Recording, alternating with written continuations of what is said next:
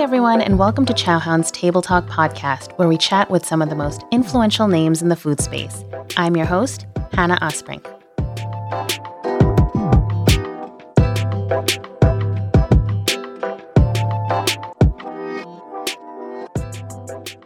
Hello, everyone. Welcome to Table Talk, our very first episode. Today, we're joined by Benjamina Ebuehi, a London based food stylist, cookbook author, and can I say social entrepreneur? Yeah, we can go for that.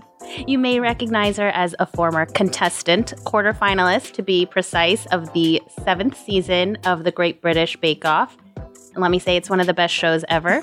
Since the show's finale, Benjamina has been keeping herself busy working on many projects. Chief among them is a beautiful new cookbook called The New Way to Cake, which came out recently.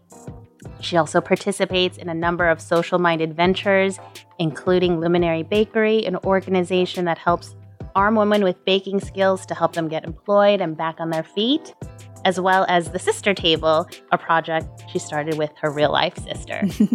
so there's so much to talk about today. So let me start by welcoming Benjamina to our program. Welcome, Benjamina, to Chowhound and to New York. Yay, thanks for having me. I'm yes. really excited to be here. Yes, congratulations again on this beautiful book. It really showcases your obvious talent as a baker, but your aesthetic. Thank you. Um, I'm so drawn to the elegance and kind of the quiet way this mm. book feels. Um, it feels very sophisticated and laid back, at the same time approachable and very full flavored.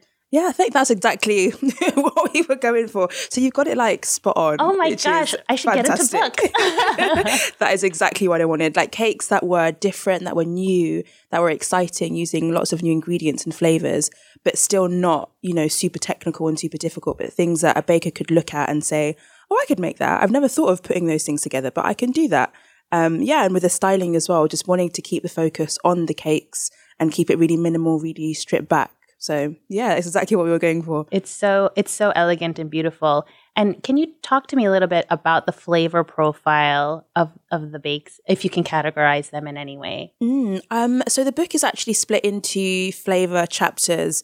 Um, so we've got chocolate, spice, fruit, citrus, nuts and caramel, and floral. And that's kind of the way that I, when I'm thinking about what I want to bake or what I'm in the mood for, I think yeah, what do I what do I fancy? Do I want something rich and chocolatey? Do I want something sharp and citrusy or, you know, really warm and spicy? And so that's why I kind of went for that um, way of categorizing them. So it's just, yeah, lots of, I think, just different way, ingredients that people are familiar with, but perhaps not in cakes. So, for instance, using spices like sumac in some of the cakes, um, lots of tahini in there, um, like fresh herbs like sage and rosemary that you might not instinctively draw to to use in baking, but actually work really, really well.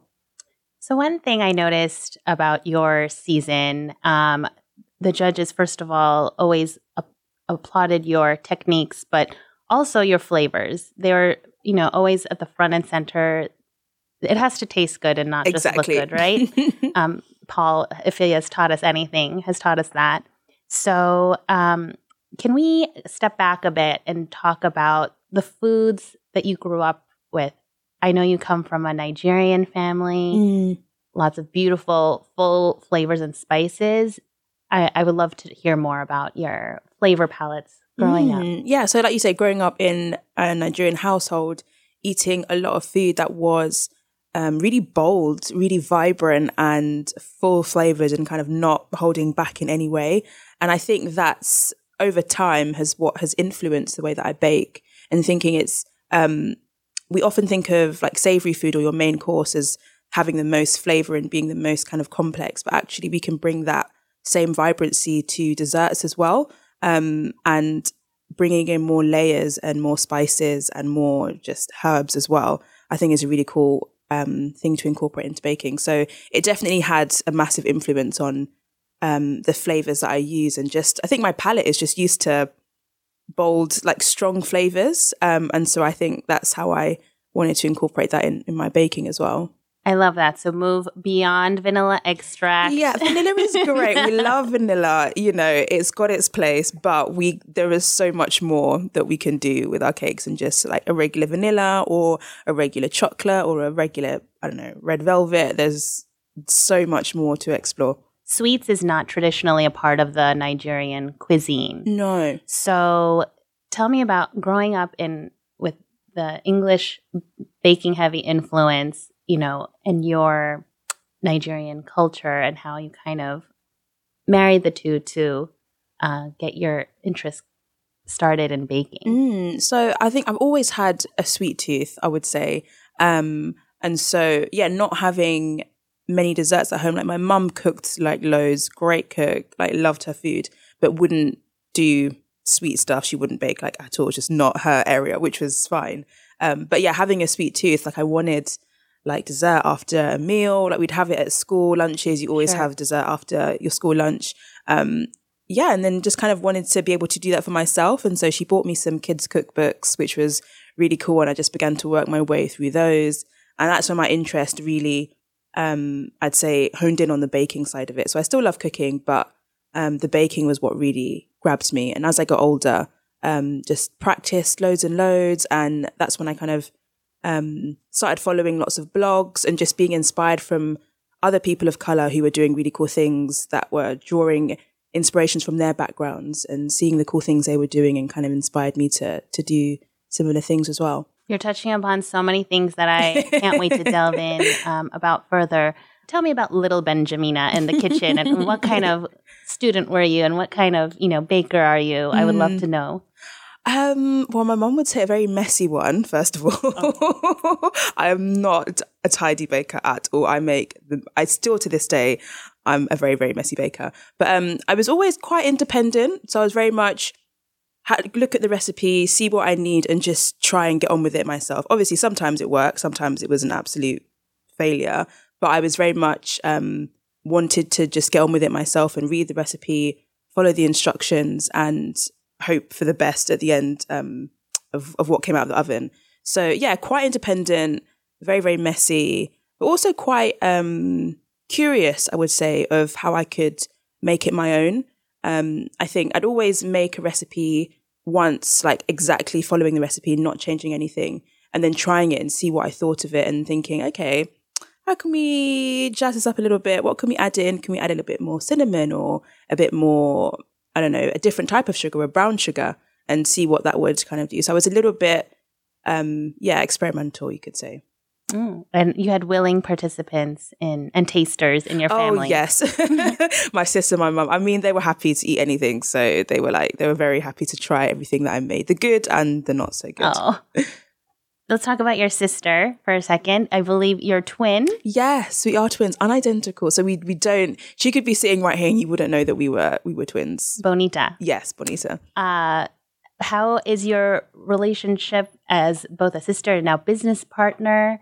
Um, perhaps this is a good time to talk about the sister table mm. and how that's mm. come about. Yeah, I think we are we're twins, but we're quite we're quite opposite in a lot of ways, which when we're working together does balance out quite well. I'm a lot more go with the flow, see how we kind of just let it let it happen. And she's a lot more um, structured, and she'll do the lists and she'll do the Google spreadsheets and all of that. Operational. Yes, she makes sure that she makes sure that I get things done on time. Um, so it does balance out quite well in that respect. Um, but working together has been really really fun. Um, the sister table is um, a series of brunch clubs that we host in London every other month for about 30 women. So it's quite an intimate um, group of women um, who don't know each other, all strangers. They kind of, you, most women kind of come on their own. And I do a three course brunch. And it's just a time of like coming together, one long table. It's really well styled, lots of flowers and really good locations. And a time for women to kind of just meet other women. Um, and have a good afternoon over food and that um, aspect of building community through food and being able to share food with others and build relationships and just come and have a good afternoon with us. That's amazing. And are these largely women of color in the London area? Majority. I think we do get a good mix of women, which which we're quite happy about. But definitely majority women of color, which is really encouraging. Um, like I have been to lots of supper clubs and these kind of things in London all the time, and a lot of the time you are the only person, only woman of color, person of color there, um, and so it's been really encouraging for us to be able to do something, and I suppose other women of color feeling that they're quite welcome there and not going to feel like the odd one out, or is this something that's for me? Um, but yeah, you are welcome to come and yeah, sit with us at the table. That's amazing. I want to take a minute to recognize the fact that it's only been a few years since your appearance on the show mm. and you've already started to use your platform for good. I think also as a person and woman of color myself and in the food industry, it can be so, um, you know, I won't say one dimensional, but you often see a traditional uh, format for food media. And um, it's nice to see people breaking away mm. or just exposing different parts of themselves, sharing and just, uh, you know, allowing others to share their experiences and cultures and palettes as mm. well. So I love hearing that. And I know London Thanks. has such a vibrant food scene. Such a mix. Like all you can find any food from any country in yes. London. It's amazing. Did you grow up in London? Yeah, proper? born and bred, South London. Love it. Absolutely love it. And did you did I read that you uh, grew up in a Portuguese neighborhood or near yeah, some so, great ethnic uh, mm, Portuguese markets? Yeah, so in I was in an area of South London called Vauxhall, and that's known for its largely Portuguese community which yeah so they had lots of portuguese cafes and little restaurants which was really cool. But then equally you know you could travel um, 15 minutes down to somewhere called brixton and that's loads of caribbeans over there. So great jerk chicken all that kind of stuff. So really easy to get to different parts of london where it would be completely different and so many cultures and so many influences and flavors and ingredients to just explore which is amazing and do you feel that London's food scene now is uh, a little more well represented in that sense to depict all of the wonderful cultures that are represented in the city? I think so. I think, like, I love that I can, you know, there might be a pop up one week and it's from, um, there was a Persian pop up and I'd never had Persian food before. And I love that I can oh. just be able to, to try food from anywhere around the world. Um, I think it's still, a way to go in terms of those communities having their own spaces or permanent spaces. I think that's still really difficult for them. Um, so, which I think is why pop ups are so and supper clubs are so popular because it's just such a lower, um, it's a lot lower cost to kind of set up and let people try your food. Um, so I think there's a way to go in those communities having their own permanent spaces on like the high street, but it's good that they're getting more visible now. I'd say.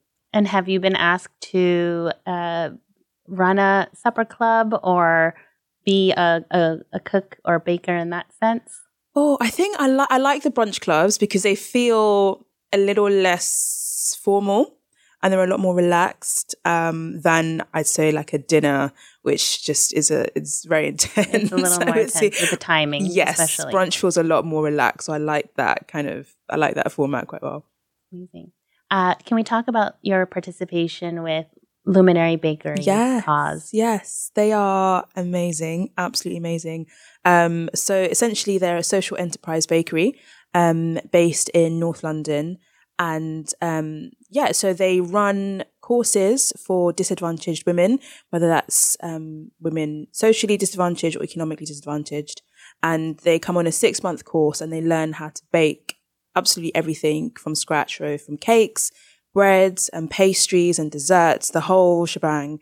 And um, yeah, they also gain employability skills and get counseling and mentoring to get them back into um, back into the community, back into the workforce, and just to get them back on their feet. And yeah, they're just empowered through baking, which That's is incredible. amazing.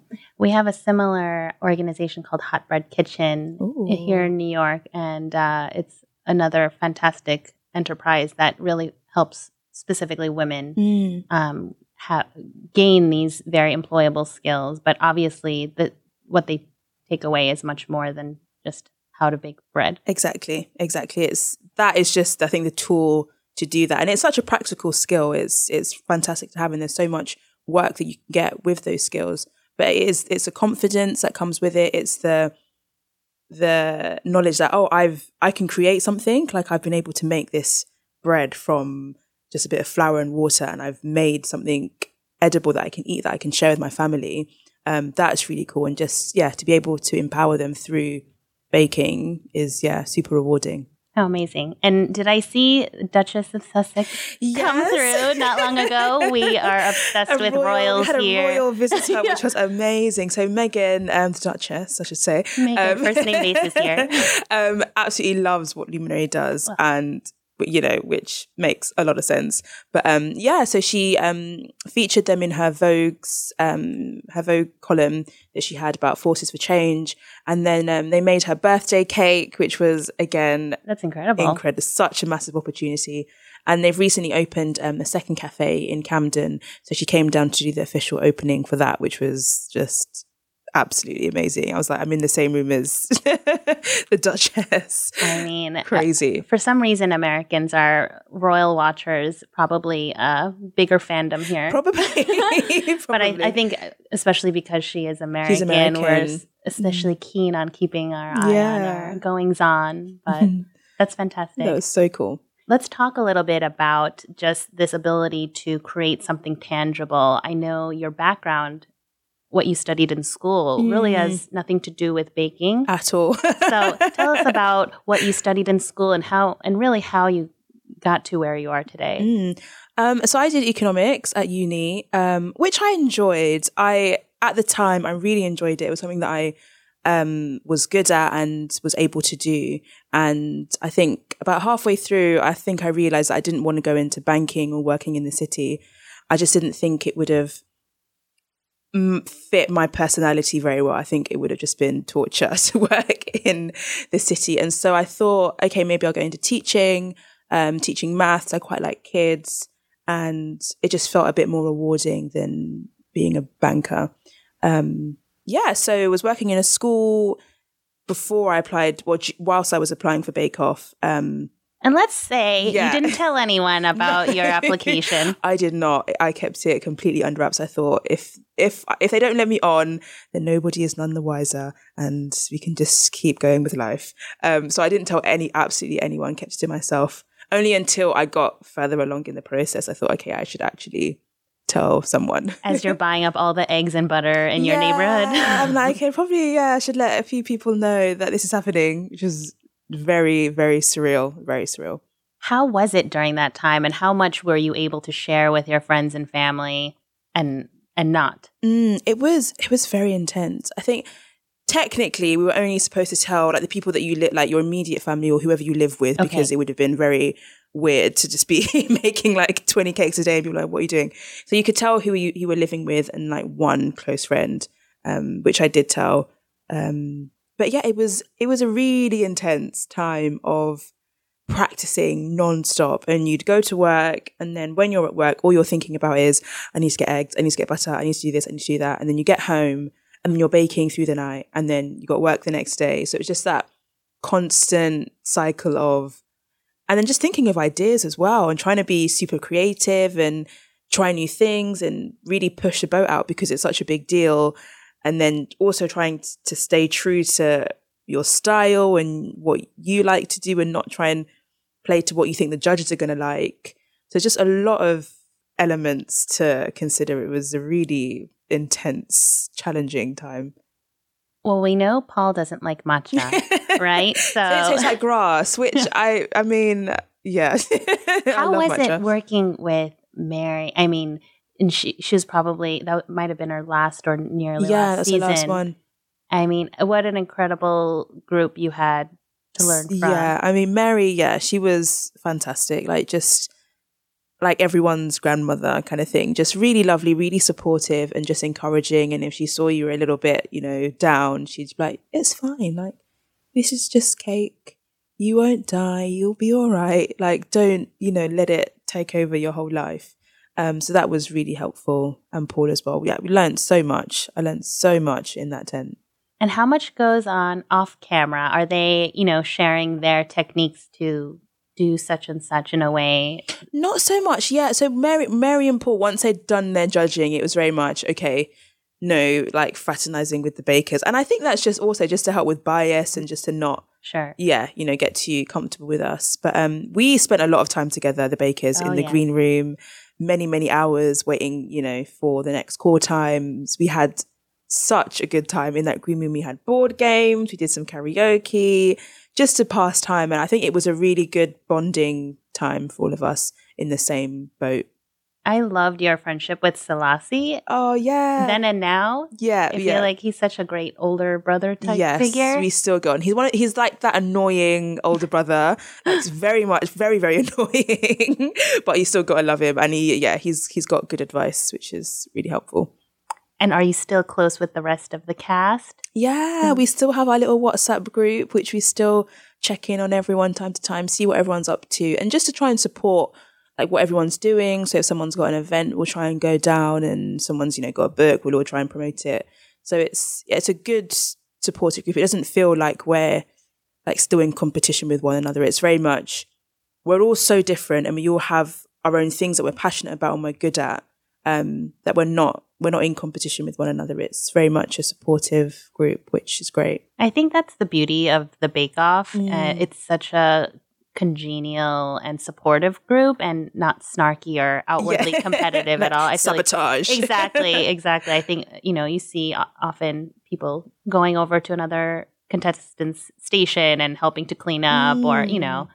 just lend a hand. just very, yeah, just kind. I think it's just we're all there because we like to bake, and I think that's the main thing. Like, there's no prize at the end of it. There's, you get a cake stand if you win. There's no monetary Truly. prize, so it's just we all really like baking. It's a fun hobby, and so to be able to do that with other people who are just as passionate about it as you are is it's fun. So you just you ask some of the tips, and oh, how did you do that? That was such a good idea. I've never done it that way before, and just sharing knowledge. So it's amazing. So we're going to take a quick break here, and we'll be back with Benjamina in just a second. Hi, everyone. Welcome back to Table Talk. I'm joined by Benjamina Ebuehi, uh, London based uh, baker, food stylist, cookbook author, and uh, social activist. She's joining us today uh, to talk about her new book, among other things. So, welcome back. Thank you. Um, let's focus again on this beautiful new book that you have, The New Mhm. Way to Cake. Um, I love the tagline of your book, which is simple recipes with exceptional flavor. Uh, how can you tell us about the process by which you develop these recipes? How did you come up with these 60 great cakes? Mm. Oh, well, cake, cakes are like my first love. I love cakes. That's my kind of go to if I've just got a free afternoon and I want to just bake something, I'll probably do a cake. Um, and so in coming up with the book, it was very much the biggest question was what do I want to eat? What would I want to bake if I picked up a book and I was looking for some cakes that were different? What would I enjoy most? And that is kind of what led a lot of the books in here. Uh, books in here, cakes in the book. Um, so yeah, I kind of I just started jotting down my favorite flavors on paper and just what what flavors do I love? What do I enjoy eating? So I was writing down spices and my favorite fruits that I like in cake and what I like to eat with chocolate and my favorite herbs and just threw them all down on paper. And then that um yeah, and then from there I just started to develop each one one by one into the 60 that we've got in here. How long did that take you? Because I'm sure you had a hand in every part of the book Mm. the look, the feel, the taste. Yeah. It was a process. It was, I'd say it's been give or take nearly a year, I suppose, from very beginning till this point. It's been pretty much a year. Um, but the writing stage, that was, that was intense. Not as glamour. I would say it's, yeah, not as glamorous as, it, you know, people can make it out to look. Just going to a coffee shop with your laptop and writing my book, you know, and take an Instagram picture. Complete opposite. Just complete opposite. What was You're at the, what was home, rea- what was Instagram versus reality for yeah, you? Instagram versus reality. Instagram is in a coffee shop. Yes. Your laptop's open. You got a nice pen, beautiful new notebook, fresh. Some got marble. coffee on the side. You know, a little plant hanging in. Reality was like you're in your PJs still at like 4 p.m. You're in the kitchen. Your hair's a mess. You probably haven't showered yet. You've baked like four cakes. None of them have worked. You've had a cry. You've come back, regroup. Let's do that again. And that kind of cycle of yeah, just testing and testing and testing. And then, yeah, some days it's fantastic and you've got everything you do, you do is an absolute win. And some days everything is just, you want to throw it in the bin and it's just very stressful. And then actually writing it and doing, so I did the conversions as well because in the UK we use grams right. for everything. Um, but obviously in the US it's um, common to use cups. So doing the conversions for that again was also another stressful process. But um, yeah, that's Instagram versus reality. Look at this beautiful baby that uh, emerged. We got from there. that We got there in We the got there. we got there in the end. And may I just say, I really do enjoy the head notes as well. Thank Um, you. I didn't know, for example, that Guinness was so popular in Nigeria. Yes. Like, we love Guinness. how did, like, why? Love it. I actually don't know why, but like, it's just a great drink. People love Guinness in Nigeria. It's Oh. a big deal. It's so fascinating. So it truly is a, a little window into your life and your culture Mm. beyond these beautiful and you know delicious sounding bakes. Like of of course you have a flourless chocolate cake. of cake, course. but there's a you know a hint of chilies to keep things interesting, uh, and it's so craggy and beautiful Mm, and thank you. enticing. And I notice you also have a lot of what we call here naked cakes. Is that what you call them? Yeah, like semi-naked or yeah, semi-naked naked cakes. And, and what is that? If for our listeners who aren't so Mm. familiar. so like semi-naked cakes are I suppose it's essentially like the crumb coat of a cake. So you've if you're going to layer a cake, you've put that first layer of buttercream around the edges just to hold in all the crumbs and seal it off. And with a semi-naked cake, you might put one more really thin layer so you can still see that cake poking through and it's just got a thin layer of frosting. Um, and I love those cakes because they're actually just easy and you don't have to Scrape and to try again and scrape and it's not smooth and it's got that rustic, effortless. I didn't really try, you know, but it's so beautiful, natural look. And yeah, for a, a reg for like a home baker, it's it's a lot. I think a lot more achievable than getting those perfect straight edges and the sharp corners, which can be really headache inducing. you really come at it through fresh set of eyes. So it's not sprinkles, it's white or toasted sesame seeds. And Mm. I love how you really push people to think about cakes differently through that, as you mentioned earlier, savory lens, or perhaps not savory, but more spice and flavor Mm. yeah, and not point just of view. pure sugar. And Exactly. yeah, there's some a lot of cakes. The first thing you taste is just sugar, and everything else is lost, and you don't get much else. But I think, yeah, there are a few cakes in here that I would say are bordering savory. I think the the golden turmeric one is not a sweet cake at all. It's just got a little bit of honey to sweeten it, and something that you might have for breakfast. And it's yeah, or like a good brunch option. Um, so yeah, playing with just sugar not as the first thing that you taste, but as a way to just enhance enhance a cake. Even plantains versus bananas. Even plantains versus because we eat a lot of plantains. Sure. Love it. It's it's great. Um, but yeah, similar properties to banana. So you know, it makes makes sense. Why would you not use it in in baking? Um, yeah, and I love the flavor, and they're a lot bigger as well. So it goes a lot further. oh, practical as well. yes. So, what would you say is your favorite recipe from this book? Oh, that is a difficult one. And I think because when people ask that, like it changes all the time depending on what season we're in or just depending on what, yeah, usually the season kind of takes what I'm in the mood for. So now it's quite, it's quite cold, autumn, end of autumn, approaching winter. So I'm probably feeling like caramelly spices Mm, the warm. kind of cake, warm. So, oh, that's a hard one. What am I loving? Or what would what, what should we bake for the holidays, which is a little more uh, uh, specific? a little more festive. I do really like the plum and black pepper cake. I do enjoy, which people hear and they're like, "What? Why is there pepper in a cake? That's so weird." But it's it makes sense. it makes sense, and it's not in the same way that you would put like chili in a cake or you know chocolate chili, and there is that kind of heat. It's similar with the black pepper, um, and the plums are quite sweet, and you got the nutty almonds, and it's a really soft, almost squidgy sponge, and the pepper just adds a bit of like unexpected. Oh, oh, I like that. That's just that warmth that you get with every bite. So that's a nice one for the holidays as well. Adding it to the list. And girl, you know I love a sponge. I love a sponge and I love a coffee cake. And I notice your Mm, Hawaij the Hawaij coffee cake. Oh my goodness. That's another one that's actually wait. quite good for the holiday. Yeah, spice, just a lot of spice in that one. Um, and again, you got that, you know, like people are familiar with coffee cake, Sure. and it's just, oh, actually, how can we make this a bit more interesting? Let's put in some Hawaij, which is like um, a Middle Eastern spice blend um, of like ginger and cardamom and a bit of uh, nutmeg and cinnamon, and it just really lifts it, and which I really enjoy. I might have to make it this weekend. It, it is the perfect cake to also put out on the counter if you have guests coming through. Mm, it's quite an easy one, and the decoration isn't really faffy. I mean, none of the decorations in here I think are particularly, uh, you know, faffy, but it's just uh, mascarpone, uh, coffee frosting on top. You can sweep it on any which way you like, and it's just ready to go. Amazing. And is there one recipe you would uh, recommend to a beginner baker? Mm, that's a good one. I think for beginner bakers, I would tend to recommend like one bowl cakes, Mm. just because if you don't have equipment or you've just not got, you know, a stand mixer, it can be a bit trying to cream butter and sugar by hand is a real task and it's a lot of manual labor. So a cake that you can do in one bowl.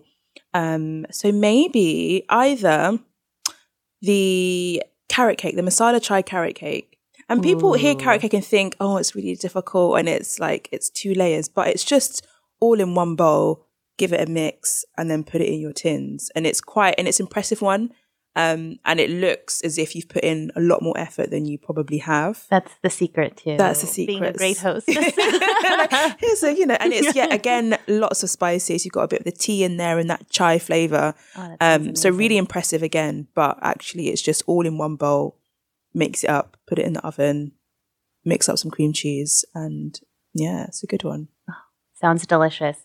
We're going to take a quick break right here before we ask Benjamina about her favorite tools and baking accessories. So stay with us.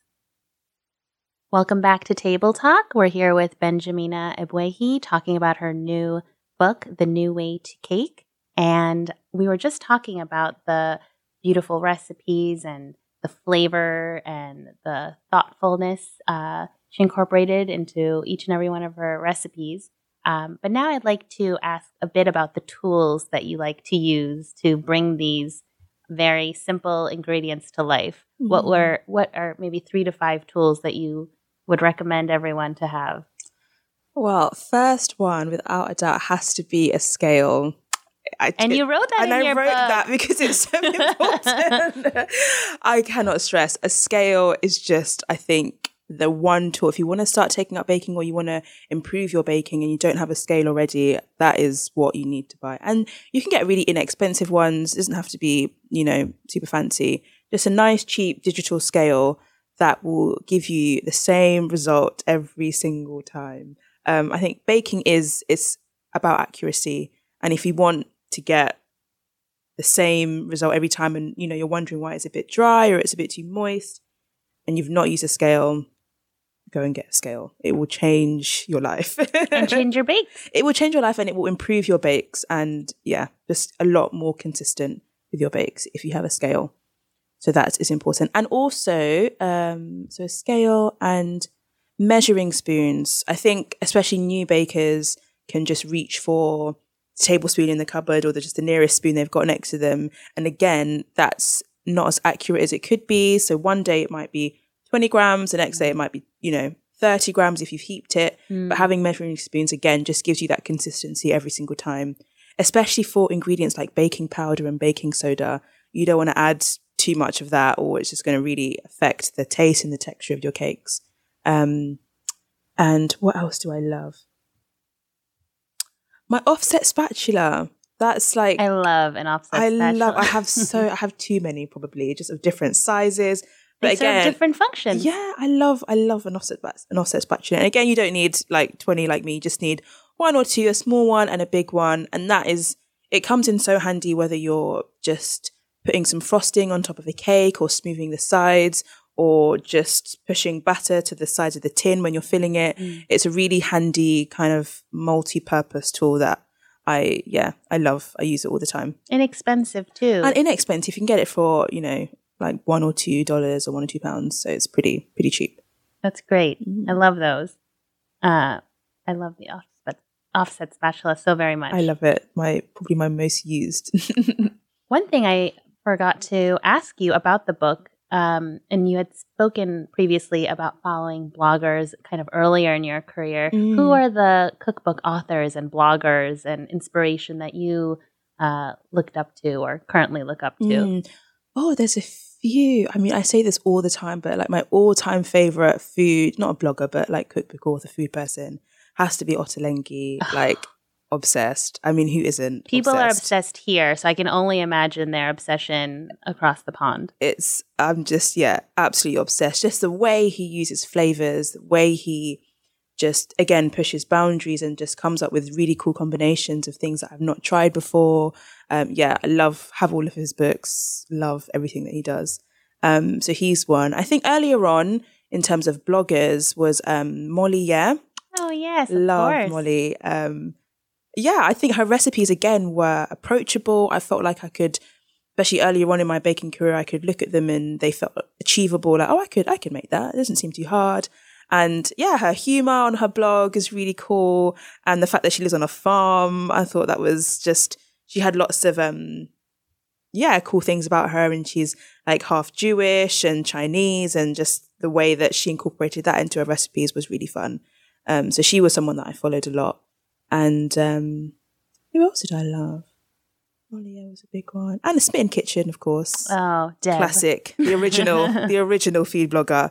I mean, yeah, Yes. a lot of kind of Hats off staple. to Deb Perelman for Honestly, paving the way. She re- she really did. She's like the OG. So, you know, I think I learned a lot of like basics from from Deb. And So- again, two of those three are kind of, I mean, they're very much uh, approachable home cooks, Mm, massive following. And I think because of that, they they just feel very down to earth. yeah, and- really personable and oh, I can read that and I can do that and it doesn't yeah, with the ingredients you're using, I can get those too and they just break it down in a way that is achievable. Yeah. That's great. And do you have any uh, new or upcoming cookbooks planned after this one? I know this one Mm. just came out, but I would love to. I mean, I definitely like this is number one, but I definitely do want to do some more. It's just a case of what what, what would I like it to be on, and so yeah, not wanting to just rush and do another one, but really thinking about what I want to say about something else. are you much of a savory cook? Mm, I I do cook a lot at home, but I think I do. I prefer baking. You do. I prefer baking. I feel like I can relax more with baking Sure. and I can give myself a project with it over the weekend if I've got a free weekend. Um yeah, I think just I just slightly prefer prefer baking. I was going to ask you for a jollof recipe. Otherwise, maybe I'll Oh. I can call. still send you one. Maybe I'll call your mother. I can still whip up a good a good batch. well, it's, I I mean, I completely see and appreciate baking for being much more than just um, an activity. It's definitely something that you need to carve out some time for and Mm. be uh, organized about to a certain extent. And so weekends make sense. Mm. And it is very therapeutic because you're forced to be so present in all of these steps. Mm. So if we find you at home on any given weekend day, on a lazy Sunday or a rainy Mm. Saturday, what what are you baking? Ooh, that's a good question. What am I baking? Probably a cake. well, actually, although breads, I think I like to do breads on weekends where I know I've got like the whole day at home. Um, because yeah, bread is a much longer process than say a cake, and you've got to let it rise. So I might do. I probably do a bread. I love making challah. I love. I do like that. I like the braiding process, and that's really relaxing and kneading it. Um, so probably some breads or like some cinnamon buns Ugh. for want something sweet. You like a yeasted dough. I do. I do. So do I. I do. So yeah, probably a bread or some cinnamon buns, or maybe or maybe a cake. Yeah. So tell me about your stay in New York so far. Have you eaten anything special, or is there anything on Mm. your to eat list that you wanted It's to been try? fun. Like there is so much food to eat in New York. I really need to be here for like a month to get through half of my list. But Um, I really enjoy. Oh, actually, yesterday I went to um four and twenty Blackbirds. Oh my for goodness. pie because we don't have pie in the UK like you guys Ah, have pie. that's No one right. pie is not like savory pie. Yeah, like a steak and kidney pie, Oh, chicken the and old mushroom school pie. pies. pasty, but like a just a sweet pie. No one's making those like at all. Gap in the market. I know. Like, next time I talk to you, it'll be Benjamina's a pie, pie shop. but the pie at 420 Blackbirds was so good, Oh. like incredible. I had the um, I really wanted to try the matcha, but they didn't have that one, so that I tried the hojicha custard, oh wow! and it was so. It was just I didn't know what to expect, and I put the first bite in my mouth, and I was like, oh my gosh, it was just so silky and light, a lot lighter than I expected, and just like perfectly smooth, and the crust was thin at the Mm. bottom, and then the top bit was like really buttery and it was it was actually it was fantastic. amazing. Did you also get a chance to try their classic salted caramel? I took one pie? that um Ava, who was actually fantastic behind the counter. She um wrapped one up for me, so I'm gonna take it home because I'm going back later, and I'm gonna get home with a cup of tea. And yeah, but I did try pumpkin pie as well there because I thought Oh yes. I've not really had pumpkin pie before, and if I'm gonna have it, it probably should be from here. So let's give it a go. And I did like it. It wasn't my favorite. The texture was a bit okay. You- Not sure. You either hate it or love it. Yeah, and um, it was pl- it was nice, but I'm not my not my favorite thing that I've had. But I'm happy that I tried it. Um, but the hojicha custard was fantastic. That sounds amazing. Mm, beautiful. Oh yes, bring pies over. Yeah, it's just not a thing. And I was like, That this is- shocks me because uh, there's so many great crusts in. British baking. Like we love a pasty, we love Yes. sausage roll, Oh, like savory roll. savory pastries. But in terms of just like Even a mince custard pie, I guess. mince pie, yeah, you could Christmas, elevate it, add to a like more sugar. that's true. things. That's yeah. Okay. Mm, give me some Let's- ideas. Let's, like, get back to that. right." Yeah, I'm telling you, Benjamina's Bake that. Shop coming at you in 2021. Love it. what would you say is your ultimate comfort food, sweet and savory? Ooh. My com okay, savory. I absolutely adore Sunday roast. I don't know if you guys do you do Sunday roast here? Not really. But like it is a big Yes. deal at sun like at home, Sunday roast. So you either have like roast chicken or roast beef, or I like a pork, like a pork belly with the crackling on top. oh, and you have to have all language. the trimming. So like the fluffy roast potatoes, tons of gravy. Yorkshire pudding is mandatory. Um, your veg, your stuffing if it's Christmas, or pigs in blankets if it's Christmas. But that is like comfort. A good Sunday roast is like I'm happy for the rest of the week if I have a good Sunday roast. So that's my comfort for savoury. For sweet, oh, what's my comfort? This might sound weird because when I think of comfort food, I think of like really hot and warm and like a big hug. But I love pavlova. That's one of oh. my like top three puddings ever. I was not expecting that. top three puddings ever is a pavlova, and I like that. If I get a really good pavlova, so crispy on the outside, really like chewy on the inside, really good double cream with some van- like really good vanilla beans, and then some fresh fruit, I'm happy. I'm very Oh. very happy. I love pavlova, Oh, and they're just so gorgeous. and they're so pretty, and you can just like throw in any fruit fruit that Mhm. you've got, and it just pile it high. And it's got that rustic kind of again effortless. I didn't really try, and if it cracks, you just hide it with cream. So it's it's a win win. I Oh. love it. I love it. Let's talk about p- these puddings for a moment. so the English term for pudding refers to a dessert, not a custard or a pudding as Americans know it. Yeah, so your puddings are custard. So you call a custard a pudding Yes, No. or like a chocolate pudding in a in a cup, in a cup. or like a budino or something like that. That would be Mm. close to a, a pudding, Mm. but pudding is It's like dessert. Yes. Yeah, so you'd say, what are we having for pudding? And you'd, yeah, essentially be saying, what are we having for dessert? What other interesting uh, cultural differences did you encounter when you were developing your cookbook? Oh, there were a couple actually. It just terms like, um, so we call our double cream, we call it double cream, but you guys would call it heavy cream. Yes. um, and confectioner's sugar we call icing sugar. And our standard kind of sugar to bake with is called caster sugar. That's right. That's our superfine. That's your superfine, but um, I think here it's your kind of go-to sugar is granulated. That's right. That's your. so kind of- is what is that called in So we have we have granulated sugar as well, but Okay. our granulated sugar is a bit more coarse. Okay. So your granulated sugar isn't that far off our caster sugar. So yeah, it's just little things like that. Um, and my favorite cling film. Cling film. it's like favorite. plastic wrap. Yes. But yeah, cling film. Oh. Clings. I love it. I know. We're so close but different. Yeah. and oh, what kind of food do you enjoy eating at home on any given weeknight after a long day? Mm. Or what would you make for yourself that's What would I relatively quick and easy? Ooh, I do like pasta.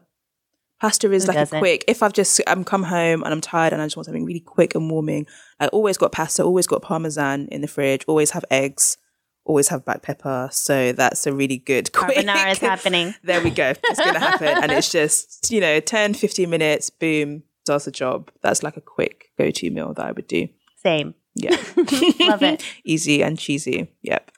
Do you recall a favorite or first food memory? Mm.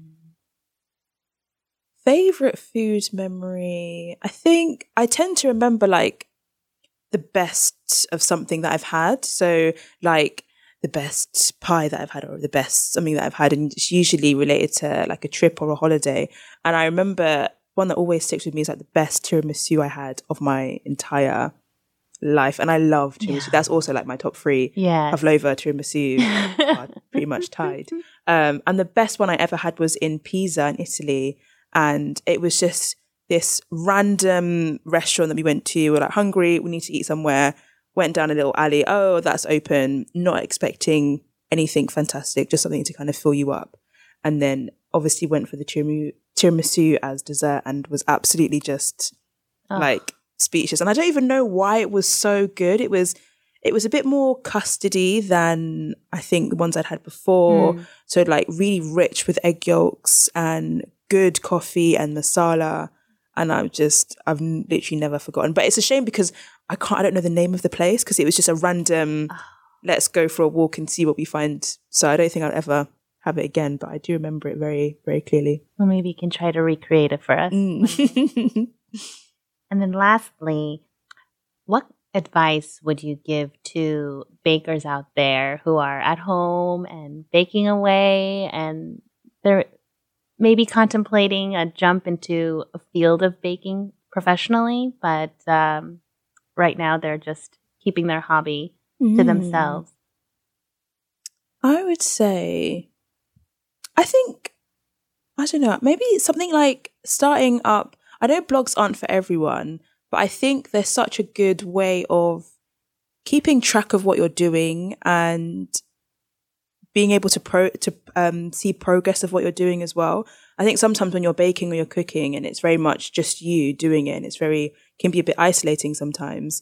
Um, you forget how much you've improved on something, and you forget that oh, a year ago I couldn't frost a cake neatly, and now I can.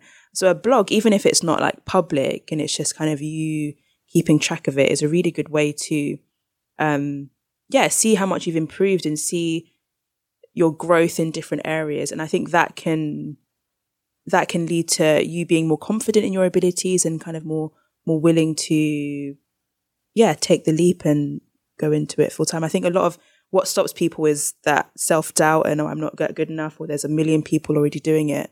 But being able to, yeah, find your niche and know what you do, what's your style, and see how it's different from others can be um, a good boost to jump into it. So you did have a blog even before you appeared on the show, Carrot and Crumb. yeah, yeah. mistaken? Just started it just for fun. Yeah. Just like at uni, I thought, oh yeah, let's just you know sign up and nothing's gonna, you know, it's just a way, literally just a way to keep for me, just to kind of see what I'm doing and write up a recipe so I have them all in one place because I was such a messy baker. I didn't have anything, you know, organized. So it was just a way to kind of to keep preserve. yeah, keep it in one place. And yeah, I still blog today. It's um, done really well. It was nominated for a Saveur Blog Awards, which was so like, uh, what? How? So that was um, amazing. But yeah, I really enjoy it. I mean, look at you now. So good thing you signed up for that blog. Oh, yes. Blogger account back in the day. Oh, yes. Very, very happy. So, what other projects can we look forward uh, to hearing about from you moving forward? Um, yeah, so currently it is the book that's kind of the main focus, which is, yeah, really proud of it. Um, and yeah, more stuff with the sister table back in London and Luminary Bakery, doing more classes with them and teaching on the course. Um, and yeah, just being, just doing lots of foodie bits and yeah, ex- being creative within, within food and more trips back to the US, I hope. yes, I yeah, I need to come back because I've not even like made a dent in my list of where I want to eat. Yes, so I need to come back. Sister Table New York edition. Sister Let's Table work on it. Travels abroad. That yes. would be fantastic. Bring your puddings. We'll have pies. Bring your pudding. Puddings and pies. Puddings and pies. and where else can we find your work? Um, so I'm on Instagram. That's my main, I suppose, visual, you know, platform. Um, and that's at Baked by Benji. And then my blog, Carrot and Crumb. And you manage your own Instagram account I do, currently. I do. Before yeah, you yeah. take off and No, I love I love Instagram. So yeah, okay. I enjoy it. It's good to be able to like chat with with people who like your work and share ideas. Yeah, I really enjoy it. Fantastic. Well, thank you again so much for coming through. Oh, thanks for having me. Thank you so much for listening to Chowhound's Table Talk. Keep up with the latest on our site, chowhound.com. Be sure to subscribe to our podcast and follow us on social.